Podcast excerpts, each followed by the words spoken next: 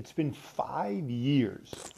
2019 was when I really actually started using social media. Now it's 2024 and I'm 34 years old. So let's see. I was, well, 29. Yeah, I was 29, almost 30 when I started using social media. I just didn't really do it before. Okay, I had a Facebook account. Like I opened up a Facebook account maybe in like 2014, Instagram in maybe 2018 or 19, and really started actually using social media in like 2019. And that was when I was trying my first like entrepreneurial venture venture with another friend, well actually two friends, and it didn't work out because we didn't know what we were doing, and you don't need to know the details. It's kind of a funny story, but it's not worth sharing it here. But anyway, that was like the first time in my life that I actually started using social media, namely Instagram. And you know, I had used uh, a little bit of well, YouTube, like I said, was on Facebook.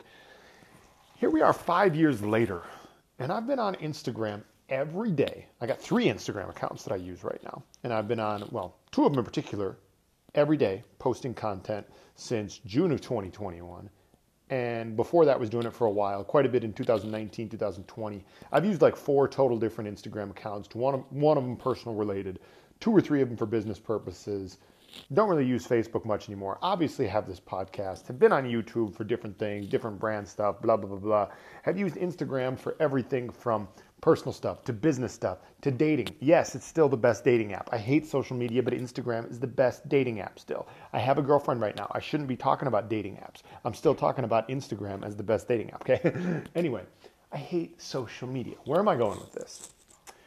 All right, so here I am at 34 years old, and 2019 was when I really started playing the game of trying to learn how to build a following and how to get popular on social media.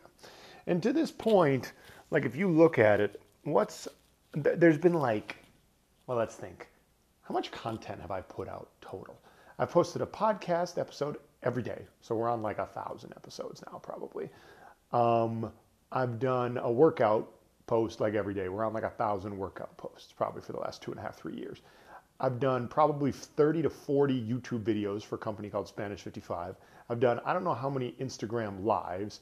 I've done probably God knows how many Instagram stories, more than you can count. Like, of all the content that I've posted, a lot of you are sitting there thinking in your heads, Sean, I know what the problem is. The problem is you suck. Hold on, let me finish what I'm getting at.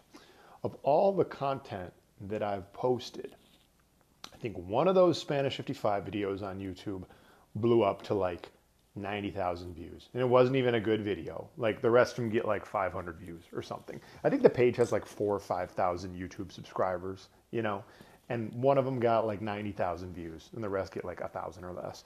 And then one of these Keep Talking podcast episodes has like tens of thousands of whatever listens uh, for reasons I don't understand. It's not even a good episode. It's like one of the earlier episodes about like vocabulario para entrevistas de trabajo en inglés. It's a catchy title, I guess. Okay, so vocabulary for job interviews in English, but like for native Spanish speakers. But like those two particular pieces of content, I have no idea why they blew up in numbers compared to all the other content I've put out. They're not that good. Like the, the name and the thumbnail might have been catchy for the, I have no freaking idea why. I really don't know why.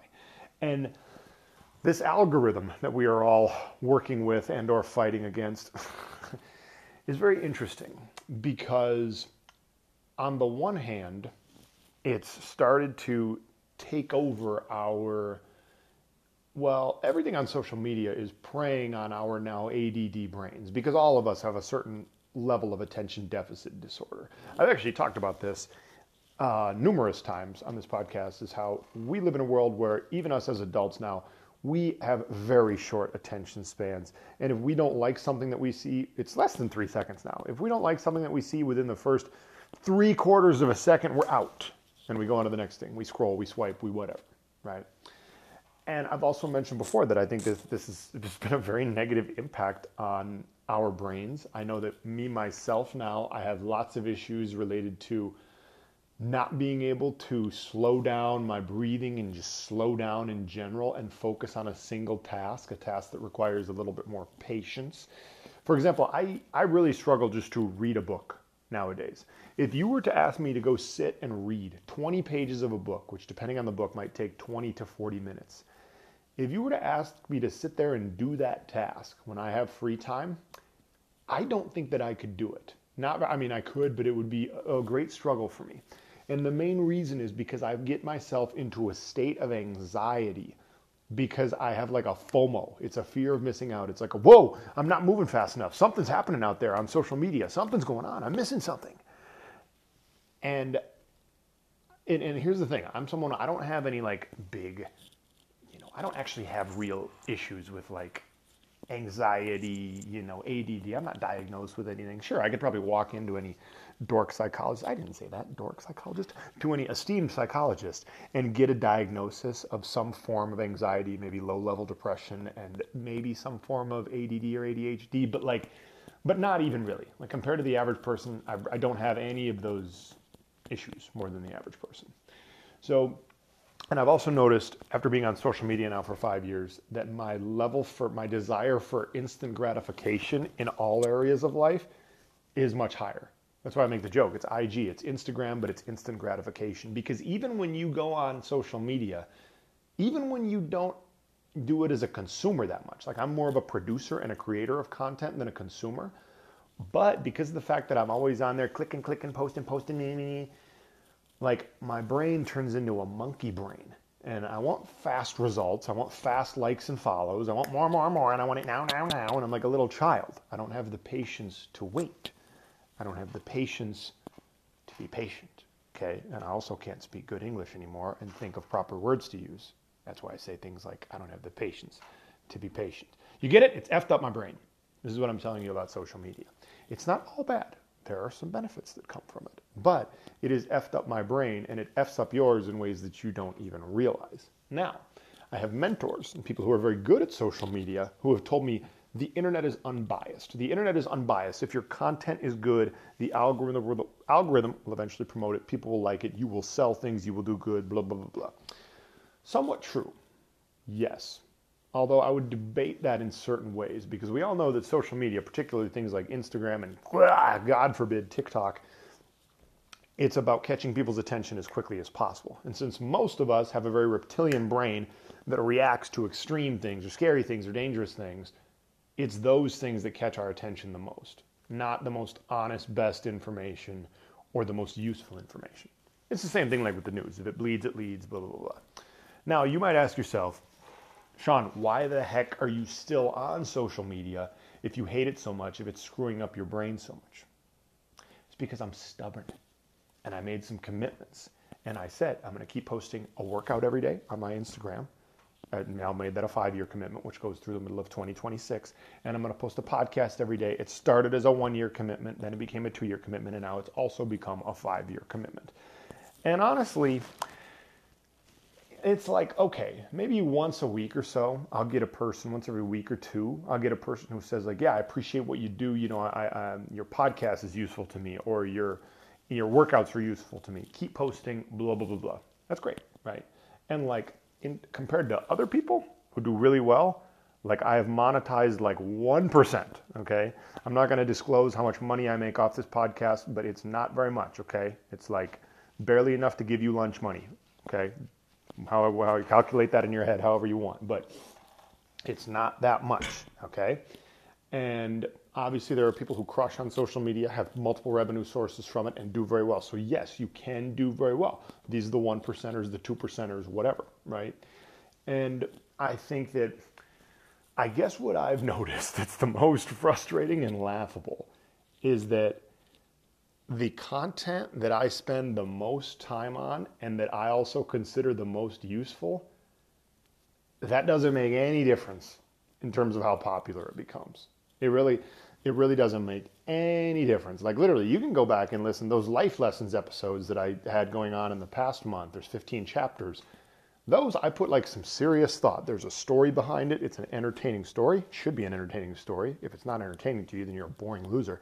It should be an entertaining story with lessons in there. You can learn a lot of things from those, and I put a lot of work into it and nobody's listening. I have other episodes in January that are like crap. They're just like I just like made it up on the fly, sat down and started recording, and way more people listen. Heck, way more people will probably listen to this episode than they will to the life lessons episodes, and the life lessons episodes are way better. They're put together in an order. I'm not just rambling about crap, and I'm not just complaining about life and the internet and social media. But nobody listens to the good ones. People listen more when I say anything that's stupid or for no reason whatsoever. Like, I have not figured out what it is that makes content get views on social media. I mean, obviously, okay, I'm not stupid, right?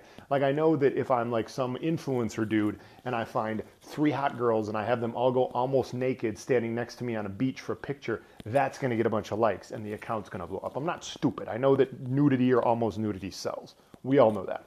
But I'm trying to keep things honest and real here, which is why I don't post near nude pictures of myself on social media, even though I know that that could get follows, all right? And yeah, I would have to like shave my chest and doll myself up a little bit, like some of these girly girls or half naked Brazilian men do. But the point is, I know that sex sells, but I'm not going to lower myself to that level yet because I don't need the money that bad to survive yet. But maybe we'll do it in the future. um, it's funny because, like I say it as a joke, but hey, you got to do what you got to do to survive. So we'll see how things go in the future. But all that to say, Oh, social media. You have been an interesting influence on my life through the good, the bad, and the ugly, the positive, the negative, and all the bull crap. But I'm still here. I'm still posting, I'm still talking. I won't shut up. But like on the real, if you listen to this whole episode, just be very, just be careful with your social media use because it's, especially for your children, if you got kids, and just for yourself, whoever you are I think sometimes I have to sit back and like realize how much of a negative effect it has on my brain because I don't have the patience that I used to have. I don't have the, I'm still a disciplined individual, but I don't have the ability to calmly sit there and wait for a result. I want things now, now, now, like a five year old child. And I, I, really think that's a big result of being on social media every day for the last, well, at least three, almost five years now. Careful, be careful with social media. I think this is like the 10th podcast episode I've made where I kind of reference this topic, the whole be careful with social media, Instagram in particular. And I wonder why the algorithm doesn't like me. Why would the algorithm not promote a guy who talks shit about the algorithm? what an idiot I am. All right. Well, hope you enjoyed this episode. We'll talk again soon. Love y'all. Peace.